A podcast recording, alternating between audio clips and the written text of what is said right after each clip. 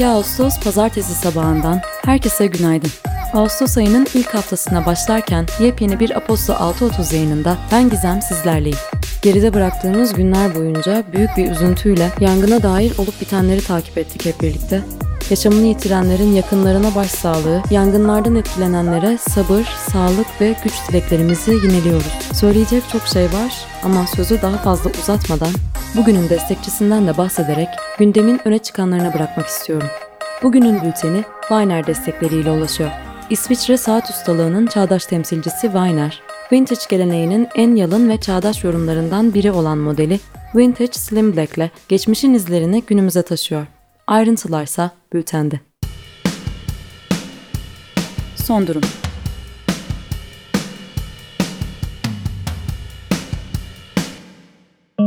Geride bıraktığımız epey zorlu son birkaç günde olanları Canset Atacan bizler için derlemiş. Yangınlar, depremler, seller başlıklı yazısını şimdi siz Aposto 6.30 dinleyenleriyle paylaşmak istiyorum. Türkiye genelinde son 5 günde 112 orman yangını kontrol altına alındı. Sağlık Bakanı Fahrettin Koca, yangında toplam can kaybının 7'ye çıktığını açıkladı. Tarım ve Orman Bakanı Bekir Pakdemirli, dün 22.30 itibarıyla toplam 7 yangının devam ettiğini açıkladı. Pakdemirli söndürme çalışmalarında 13 uçak, 9 İHA, 45 helikopter, 1 insansız helikopter, 708 arazöz ve su tankeri, 120 iş makinasıyla yaklaşık 4800 personelin çalıştığını söyledi. Muğla'nın Bodrum ilçesine bağlı Gökpınar, yukarı ve aşağı mazı mahallelerinin yanı sıra Armutçuk mevkiinde de orman yangınlarını söndürme için mücadeleler devam ediyor. Emniyet Genel Müdürlüğü, sosyal medyada orman yangınları ile ilgili yapılan sahte paylaşımlara itibar edilmemesi çağrısında bulundu. Emniyet Genel Müdürlüğü, paylaşılan görüntülerin film sahnelerinden alındığını, başka ülkelerde gerçekleşen veya daha önce Türkiye'de yaşanmış yangınlara ait olduğunu belirtti. Kültür ve Turizm Bakanı Mehmet Nuri Ersoy, ormanlarda yapılaşma yetkisinin görev yaptığı bakanlığa verilmesine ilişkin bu düzenleme bugün değil 1982 yılında çıkarılan kanunla 3 bakanlığın uhdesinde 39 yıldır var olan yetkinin uzmanlığı gereği bakanlığımızla sınırlandırılmasından ibarettir şeklinde konuştu. Cumhurbaşkanı Erdoğan yangından etkilenen bölgelerin genel hayata etkili afet bölgesi ilan edildiğini ve bölgelerdeki ihtiyaçları karşılamak için 50 milyon ödenek gönderildiğini duyurdu. Bölgeye ziyaret gerçekleştiren Erdoğan'ın kalabalık bir konvoyla Marmaris'e giriş yapmasına ve otobüsten çay dağıtmasına sosyal medyada tepki gösterildi. Erdoğan'ın açıklamasına göre Ukrayna, Rusya, Azerbaycan ve İran Türkiye'ye destek için yangın söndürme uçağı gönderdi. Erdoğan uçak konusundaki eksikliklerin sebebini THK'nın pilosunu yenileyememiş olması şeklinde açıkladı. İstanbul, Bursa, Balıkesir, İzmir, Aydın, Çanakkale, Gaziantep, Niğde'nin yanı sıra Gümüşhane, Kırklareli, Uşak, Hatay, Edirne, Denizli, Karabük, Samsun, Tekirdağ ve Kilis gibi illerde de vatandaşların ormanlık alanlara girişi yasaklandı. Ege Denizi'nde AFAD verilerine göre Datça açıklarında dün sabahtan öğleye kadar 5.5, 4.2, 4.3 ve 4.4 büyüklüğünde depremler meydana geldi. Depremlerde can ve mal kaybı yaşanmadı. Geçtiğimiz cumartesi günü Van'ın Başkale ilçesinde yağışlardan sonra bölgede sel yaşandı. Dün devam eden yağışlar bölgede yeni bir sele sebep olurken kaymakam ve belediye başkan vekili Asım Solak 30 evin hasar aldığını, 6 evin ise yıkıldığını belirtti. Yunanistan'da toplam 58 ormanda yangın çıktı. Ülkenin 3. büyük şehri Patras'a 30 kilometre uzaklıkta bulunan ormanlık alandaki yangında 5 köy tahliye edildi. İtalya'nın başta Sicilya adası olmak üzere güney bölgelerinde orman yangınları çıktı. Sicilya'nın Palermo ve Catania şehirlerinin yakınlarındaki yangınların devam ettiği belirtildi. Piyasalar ve ekonomi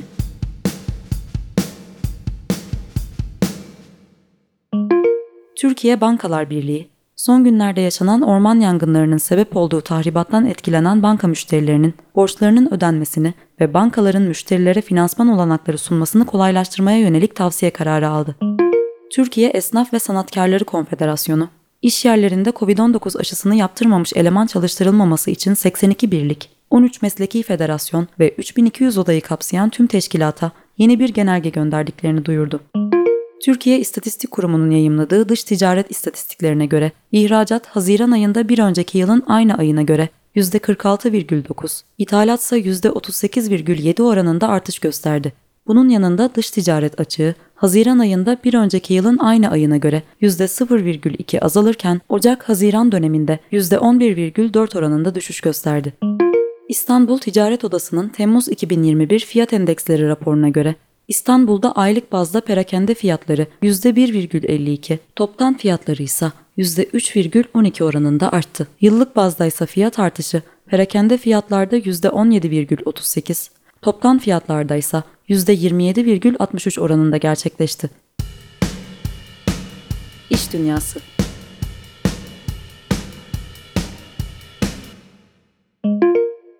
Amazon, Lüksemburg'un veri gözlemcisi tarafından genel veri koruma yönetmeliği olarak bilinen veri gizliliği yasalarını ihlal ettiği için 888 milyon dolar cezaya çarptırıldı. Şirket ABD şimdiye kadarki en büyük gizlilik cezasını aldı. Konuyla ilgili Bloomberg'e açıklama yapan Amazon yetkilisi karara itiraz edeceklerini belirtti. Öte yandan WhatsApp, Rusya'da bir mahkeme tarafından vatandaşların kişisel verilerinin saklanmasına ilişkin yerel yasaları ihlal etmiş olması sebebiyle dava edildi. Şirketin 1 milyon ila 6 milyon ruble ceza alabileceği bildirildi.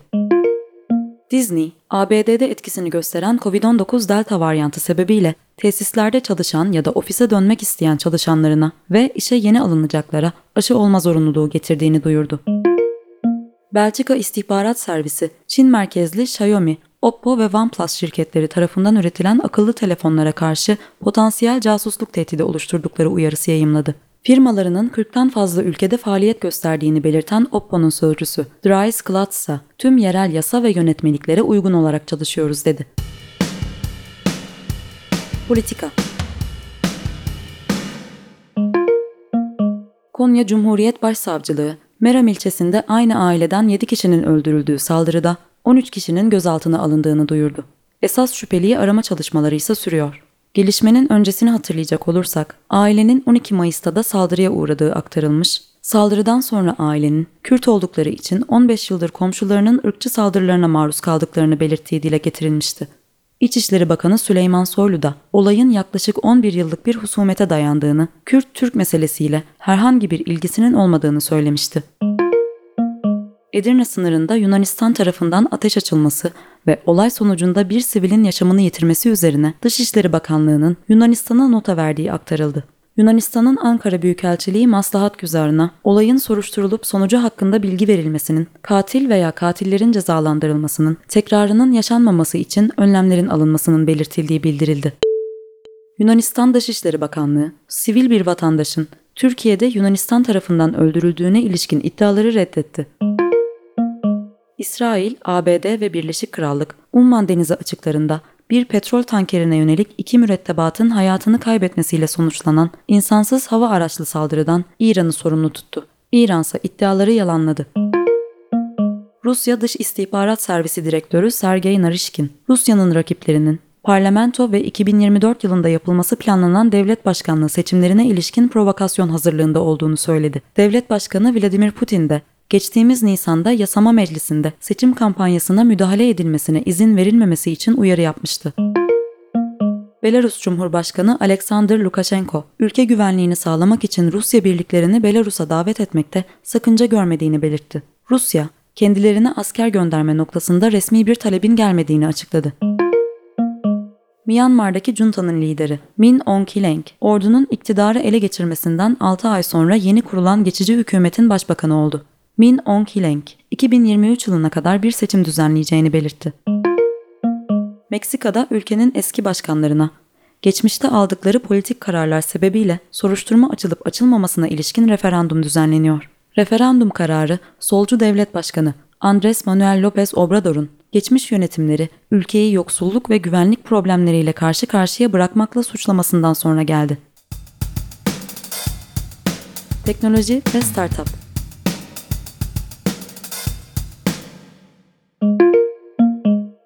Twitter, görüntü kırpma algoritmasındaki hataları belirlemek ve düzeltmek üzere ödüllü bir program düzenleyeceğini duyurdu. Başarılı olanlara 500 ila 3500 dolar arasında para ödülü verilecek ve ayrıca şirketin ev sahipliği yaptığı Las Vegas'taki Hack konferansı DEFCON'da çalışmalarını sunma imkanı tanınacak. Geçtiğimiz yıl Twitter'ın görüntü kırpma algoritmasında siyahlara ve erkeklere karşı dışlama eğilimi bulunduğu iddia edilmişti. YouTube Covid-19 hakkında yanlış bilgiler verdiği tespit edilen Sky News Australia kanalının geçici olarak askıya alındığını açıkladı. YouTube sözcüsü. Politikalarımızı herkes için eşit olarak uyguluyoruz. Uzun süredir devam eden ihtar sistemimize uygun olarak Sky News Australia'nın kanalından videolar kaldırdık ve bir ihtar yayımladık dedi. Apple, aşı karşıtlarının kullandığı sosyal medya ve flört uygulaması olan Unjected isimli uygulamayı yanlış ve yanıltıcı bilgiler paylaşması sebebiyle App Store'dan kaldırdığını açıkladı. Spor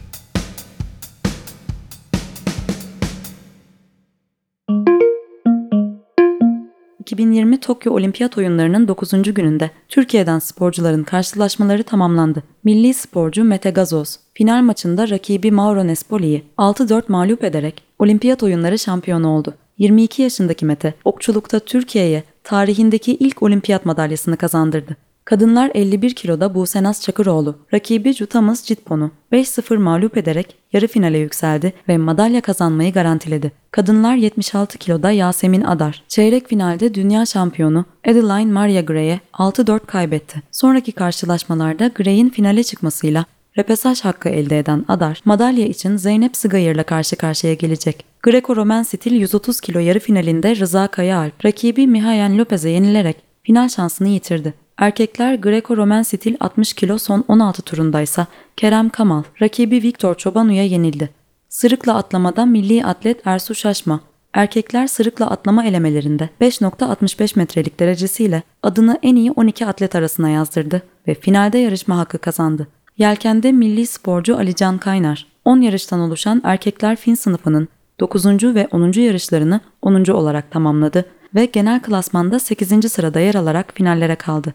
470 sınıfında mücadele veren Deniz ve Ateş Çınar kardeşler genel sıralamada 9. oldu. Kadınlar 470 sınıfındaysa Beste Kaynakçı ve Okyanus Arıkan ikilisi 18. sırada yer aldı. Yüzmede kadınlar 4x100 metre karışık bayrak yarışında Kaylee McQueen, Chelsea Hodges, Emma McKean ve Kate Campbell'dan oluşan Avustralya milli takımı 3 dakika 51 saniye 60 saliselik derecesiyle olimpiyat rekorunun yeni sahibi oldu. Erkekler 4x100 metre karışık bayrak yarışı finalinde ise ABD milli takımı 3 dakika 26 saniye 78 saliselik derecesiyle dünya rekoru kırarak altın madalyaya uzandı.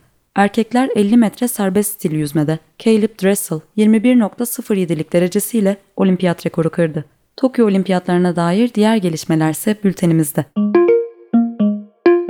Formula 1 Macaristan GP'sini Esteban Ocon kazandı. Aston Martin'den Sebastian Vettel ikinci, Mercedes'ten Lewis Hamilton ise üçüncü oldu. Günün hikayesi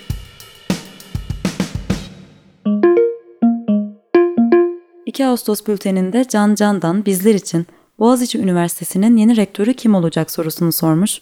Yazının bir kısmını şimdi sizlerle paylaşmak istiyorum. Boğaziçi Üniversitesi'nde Profesör Doktor Melih Bulu'nun görevden alınmasının ardından YÖK tarafından açılan rektör adaylığı başvuru süreci bugün sona eriyor. 2 Ocak'ta Cumhurbaşkanı kararıyla Boğaziçi Üniversitesi'ne rektör olarak atanan Profesör Doktor Melih Bulu, 15 Temmuz'da resmi gazetede yayımlanan kararla görevinden alınmış, rektörlük görevine vekaleten Profesör Doktor Naci İnce atanmış ve 2 Ağustos'a kadar sürecek adaylık başvurusu ilanı yayımlanmıştı. Süreç içinde Boğaziçi Üniversitesi akademisyenleri tarafından kurulan Oylama Koordinasyon Komisyonu 30 Temmuz'da yayımladığı bir açıklamayla yalnızca adaylığını Boğaziçi Üniversitesi bileşenlerine ilan eden ve üniversitede tam zamanlı çalışan 19 ismin çevrim içi bir sistem üzerinden oylandığını duyurdu. 746 seçmenin %82'sinin katıldığı oylamanın sonucunda Melih Bulu döneminde rektör yardımcılığı görevine getirilen Profesör Doktor Gürkan Kumbaroğlu %93 karşı oyla hali hazırda vekaleten rektörlük görevini yürüten Profesör Doktor Naci İnci de %95 karşı oyla Boğaziçi akademisyenlerinin desteklemediği iki aday oldu. Yazının tamamına dilerseniz bültenimizden ulaşabilirsiniz.